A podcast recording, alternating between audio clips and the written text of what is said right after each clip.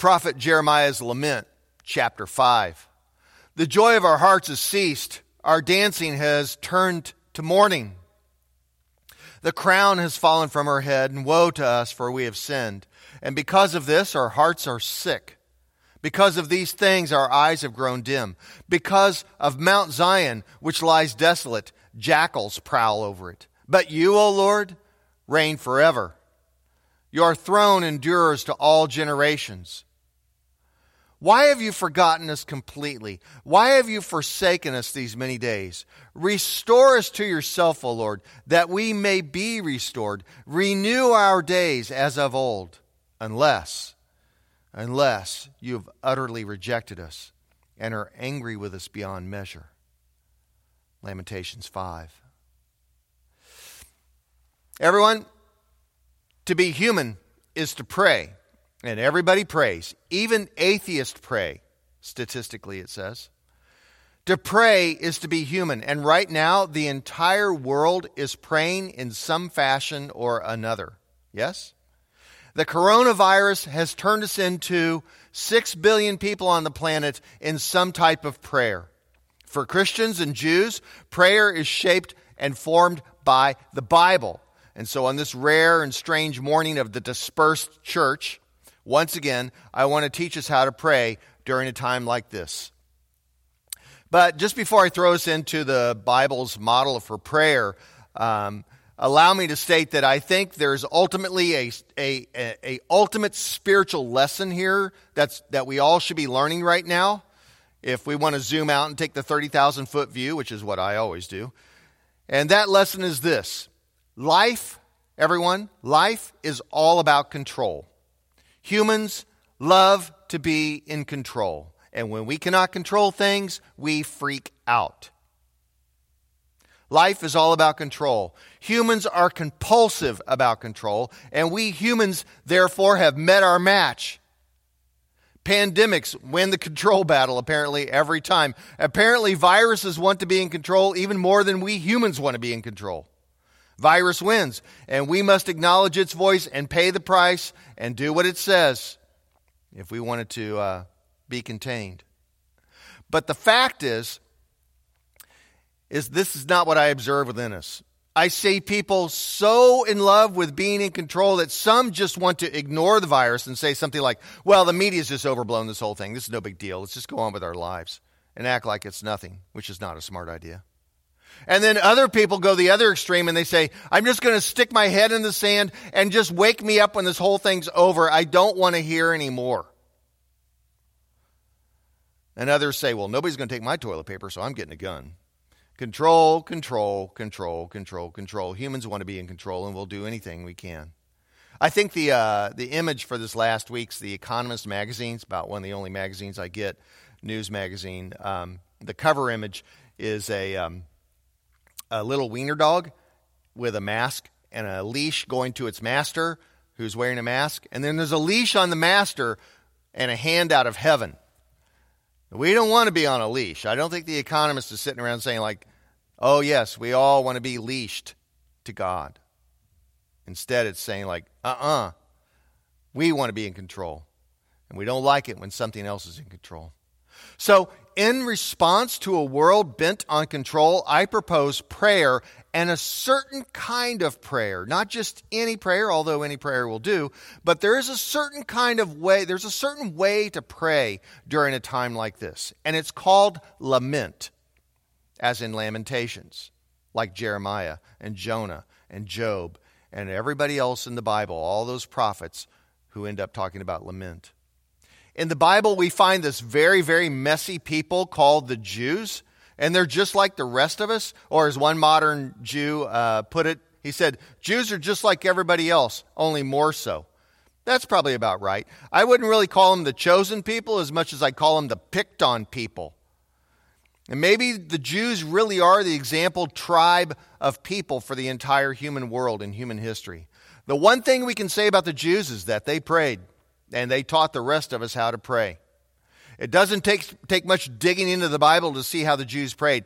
The biggest book in the Bible is the Psalms, 150 prayers in the Psalms, right in the middle of the Bible. Two thirds of those Psalms are filled with praise and adoration and certitude and how wonderful everything is and how steadfast God is and how we should worship Him. But there's another third that more often are called lament. Or they're the ones of, uh, as one scholar put it, they're the Psalms of disorientation, which is where we find ourselves right now. And these are the ones I want to focus on. A third of the Psalms, lament. You know what lament means, right? Lament is what the prophet Jeremiah writes, like we read at the top of this. In 586 BCE, Jeremiah sits down in the dust and the dirt and the rubble of the once beautiful city of Jerusalem, now burned, torn down, and carried off by the Babylonians. And Jeremiah writes his lament, and we call it the book of Lamentations. Chapter 1, verse 1, Jeremiah writes, how deserted lies the city, once so full of people. How like a widow she is, who once was great among the nations. She who was queen among the provinces has now become a slave. Jeremiah goes on to pound on God's door in Lamentations. Jeremiah argues with God, complains with God. He even tells God that he wishes he was never born, and then he blames God for the fact that he was born. Understand that this kind of prayer is unique to the Bible. You don't find it in any other world religion. The Greeks prayed to Zeus like Zeus was a vending machine god. You don't want a vending machine god. The Greeks, the Greeks had the idea that you must um, propitiate, that you must supplicate, that you must make proper offering and sacrifice. Otherwise, the gods, these capricious gods like Zeus and Poseidon, they're going to do evil to you because you didn't do it right. But how do you know with a vending machine God whether or not you've put in the right amount of coinage? How do you know you've done it right? What if you're a sailor and you're about to take a voyage, let's say for commerce, and you go to the temple of Poseidon and you offer up your sacrifice and prayer? But just down from you is another sailor who's going in the opposite direction and wants a more favorable wind than you do. Maybe his his prayer and offering's better. What do you do with that? You don't want to get into this vending machine God game. It's not going to go well. And that's not what we have in the Bible. You see it every now and then in the Bible, but it's always seen as something wrong. Not in the Bible. In the Bible, we have things like lament. We have Jeremiah pounding on God's door. Jeremiah argues and he complains, and yet he ends up clinging to God. If you go on retreat with me, we study human attachment just briefly. You know, attachment. Um, attachment is the way little ducklings attach and follow their caregiver. Humans attach, and that's a good thing. That's how we nurture and raise little human beings to be big human beings. Now, some species do not attach. A lot of species don't attach. Take, for instance, rabbits. I, I hate to tell you this, but all those cute little rabbits, their mommies and daddies do not care about the babies. I'm sorry to burst your Easter Bunny bubble, but rabbits do not attach. They are just like rats and cockroaches. They rely on volume, not nurture. They just have more and more and hope that some of them make it. I'm sorry. But humans attach, and here's the interesting thing is God is seen as an attachable figure in psychology. God is an attachment figure, which is really interesting. There is no other uh, God other than the God of the Bible that is viewed as attachable. Zeus, Poseidon, other myth stories, and so forth, the other world religions, they do not have an attachable God. By the way, researchers find this very curious. In other words, you can lament to God of the Bible, and Jeremiah does. Poor old Job he laments and he complains to God. The Psalms lament and pound on God's door, and here's how the Jews then teach the world how to pray. And they continue to show us how to pray during the most unimaginable situations. And it even goes on today with Jews. Allow me to uh, read you an excerpt of a Bible that you probably had to read in high school. Uh, it's uh, Elie Wiesel's Night, and it's about the Holocaust. And um, It's written to inform the world. The reason why he wrote it was to inform the world about the Holocaust during World War II and the plight of the Jews. And uh, I'll just give you this warning this is graphic. One day, as we returned to work, this is in the uh, concentration camp. One day, as we returned from work, we saw three gallows, three black ravens erected on the Appelplatz. Roll call. The SS surrounded us, machine guns aimed at us. The usual ritual. Three prisoners in chains, and among them a little Pipel, the sad eyed angel. The SS seemed more preoccupied, more worried than usual. To hang a child in front of thousands of onlookers was not a small matter.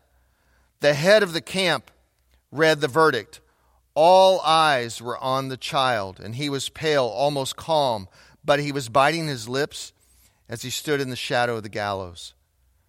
This time, the Lagerkapo refused to act as executioner, and three SS took their place. The three condemned prisoners together stepped onto the chair, chairs, and in unison, the nooses were placed around their necks. Long live liberty, shouted the two men. But the boy was silent. Where is a merciful God? Where is he? Someone behind me was asking. And at the signal, the three chairs were tipped over. Total silence in the camp. On the horizon, the sun was setting. Caps off, screamed the lager Kapo. His voice quivered as the rest of us who were weeping. Cover your heads. And then they made us march past the victims.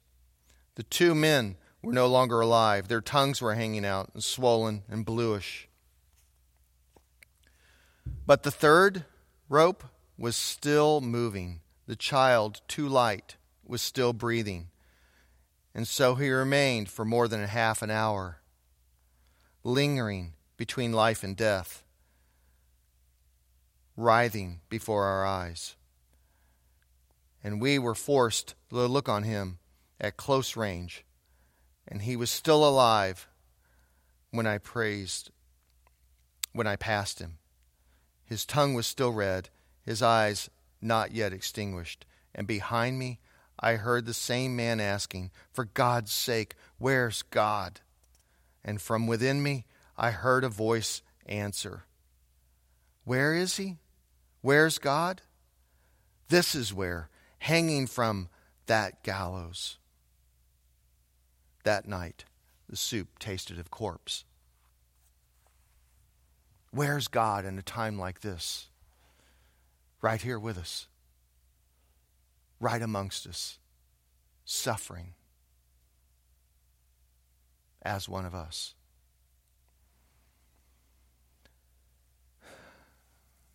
By Jesus' time, you could say that a lot of the Jews forgotten how to pray. At least the religious leaders did. The Pharisees, they'd forgotten how to pray like this. They'd forgotten the prayers of Jeremiah.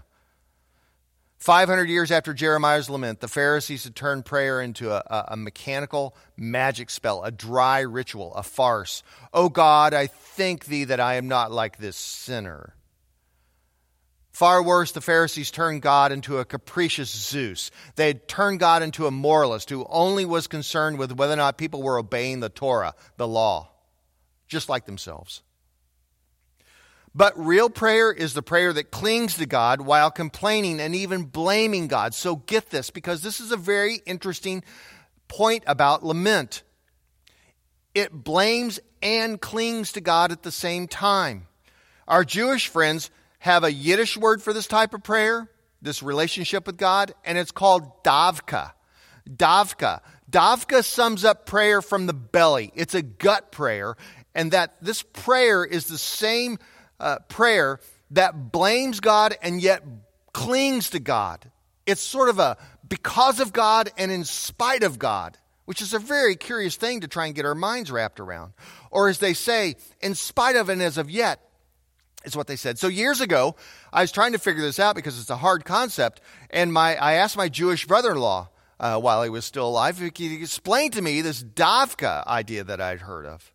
And he says, "Oh yeah, yeah, yeah." He was totally like, "Oh yeah, everybody knows this." And he said, "Oh, it's like this. It's like when I flew to Israel on El Al Airlines, Israelis airline, and despite that the fact that the Palestinians had said that they were going to shoot down any El Al airlines, any flights in and out of in and out of uh, Israel, in spite of that threat, he said, in spite of that threat, and yet because of the threat, I will fly on El Al Airlines. Go ahead and fly. Face death in spite of, and yet because of. I fly because of the threat. This is more than just bravado and courage. This is a way of clinging to God, even in spite of the situation, in spite of God. So you apply this to God, and the idea of God, of praying to God in spite of God, is what's going on here. Though you slay me, says Job, though you slay me, still I will cling to you. You have taken everything from me, but I will not leave you. Now we hear this and we say, you know, Job, you're just not very smart. You should just have abandoned this whole thing. That's exactly what Job's friends and his wife told Job. Curse God and die, Job. It's over. But Job knew something we do not. He knows God, a different God than we can imagine. Job did not stop trusting in God just because life was miserable. We can trust God in spite of and because life is miserable. And you may go ahead and blame God all you want. Just don't stop clinging to God. Davka. We need Davka prayer these days. We need lament.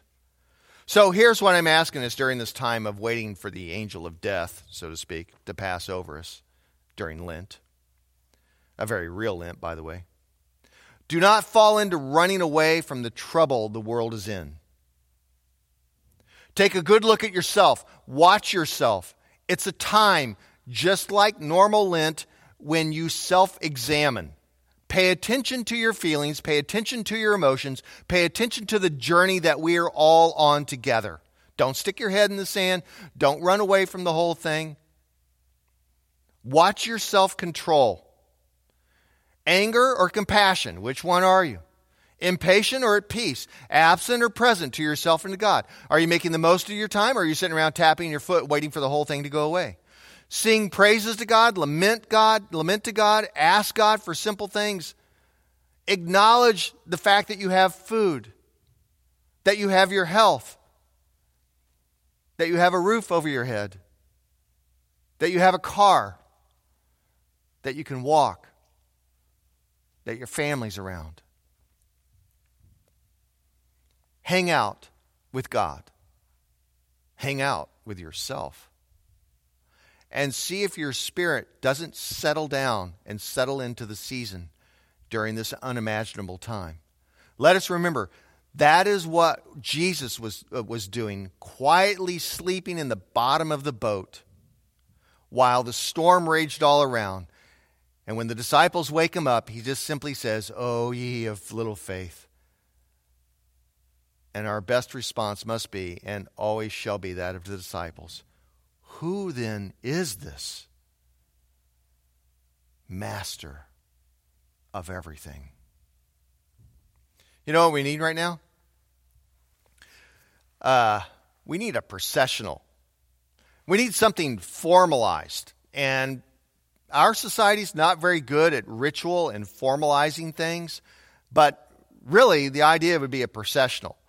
And uh, a processional is the traditional act of faith of con- contrition and repentance and lament and remembrance. Also, a processional is when we express joy, like at Christmas or at a wedding. Remember the bride and the groom, they process out. The newly married couple, they process in, they process out. Funerals, we process. Everyone files past the casket at a funeral, prays and weeps and feels deeply the regret and the loss. And in a funeral procession, everyone prays. One of my most moving experiences in my life was the funeral of my Jewish brother in law, who the one who told me about Davka. On a cold, dank January afternoon in old St. Louis, in an old part of St. Louis, in a Jewish cemetery, we formed a long processional, a line for the casket and the family. And a cantor, she sang as we walked through the entire cemetery. And she sang this beautiful song, melancholy and full of emotion, singing in Hebrew, a haunting tune. And you could feel the grief and people dealing with life right then and there. And we took that processional right past the, the uh, casket. And then, in one of those things that only happens, as far as I was ever aware of, that only happens in movies, is that we all picked up shovels and they lowered the casket and we buried my brother in law. And there was something very healing about that and very real with the dirt under our fingernails. So, I propose that what we need right now is a processional. I, I propose we figure out a way to process to the cross on Good Friday and maybe on Easter. The staff was kicking this idea around this week on uh, Zoom. And uh, we know pretty much um, we'll not be able to gather probably for church on Holy Week, even though we all hope we might be able to. We'll see. But we can, we can hold the cross in common because the cross is what we have in common. It's our, it's our one hope. The cross is the hope of the world. It's the symbol of hope for, for Christians. And we need some solid hope these days, yeah, don't we? So I think I'm going to find this old cross that I was told was out in back of the church building, out there probably laying in the mud. And I think I'm going to drag it around to the front of the parking lot and try and set it up somehow. And then, and then to tell you the truth, I didn't really have it baked up. But we're going to do something. And maybe we come on your own or whatever, and you spend some time at the cross. So I think I'm going to place it in the parking lot, and then you come to the foot of the cross at some point. Maybe we'll do something formal. We'll see what we come up with. You can post a prayer, maybe put a name there, bring yourself a push pin and a sharpie and a piece of, you know, hard cardstock paper or something, and put it on the cross. Or maybe drop something that's important at the foot of the cross. You could touch it, disinfect it, I don't know. Something that would bring meaning, something that takes you on a journey, something that causes you to come to a symbol that says there is hope, the hope of the resurrection. And in the meantime, we lament on that process and on that journey towards Easter. We'll figure it out. We'll see what we have. We'll let you know. Meanwhile, I'm going to try and find that cross and put it up. It used to be around here. I have a lament that we can do. You have your part, I have mine. I'll read the whole thing. And here's how it goes How long, O Lord? Will you forget us forever? How long, O Lord? Will you hide your face from us? How long, O Lord? How long must we bear pain in our soul and have sorrow in our heart all day long? We trusted in your steadfast love. Our heart sings of your salvation. And Jesus says, Are you tired, worn out, burned out on religion? Come to me. Get away with me, and you'll receive, uh, you'll recover your life. I will show you how to take a real rest. Walk with me and work with me Watch how I do it. Learn the unforced rhythms of grace. I won't lay anything heavy or ill fitting on you. Keep company with me, and you'll learn to live free and light. Let us pray. For those who are suffering from sickness and pain, Lord, hear our prayer. For those who struggle to make ends meet, Lord, hear our prayer. For those who are sad and feel lonely and alone, Lord, hear our prayer. For those who are judged for their skin color or accent, Lord, hear our prayer. For the victims of violence and crime, Lord, hear our prayer. For those who stand up to evil, Lord, hear our prayer. Lord, we pray for justice and mercy to embrace. May this time be filled with hope and light. And may we be your ambassadors of love and simple good by the power of the name. Lord, have mercy. Christ, have mercy. Lord, have mercy. Amen. Amen. And let us pray the way the Lord taught us to pray. Our Father, who art in heaven, hallowed be thy name. And thy kingdom come, and thy will be done, on earth as it is in heaven. And give us this day our daily bread. And forgive us our trespasses, as we forgive those who trespass against us. And lead us not into temptation, but deliver us from evil. For thine is the kingdom, and the power, and the glory forever and ever. Amen. And now, everyone, uh, let's do our blessing that we love so much. If you know it, recite it with me. Otherwise, just receive it. May the peace of the Lord Christ go with you wherever he may send you. May he guide you through the wilderness, protect you through the storm. May he bring you home rejoicing at the wonders he has shown you. May he bring you home rejoicing once again into our doors. In the name of the Father, and the Son, and the Holy Spirit. Amen.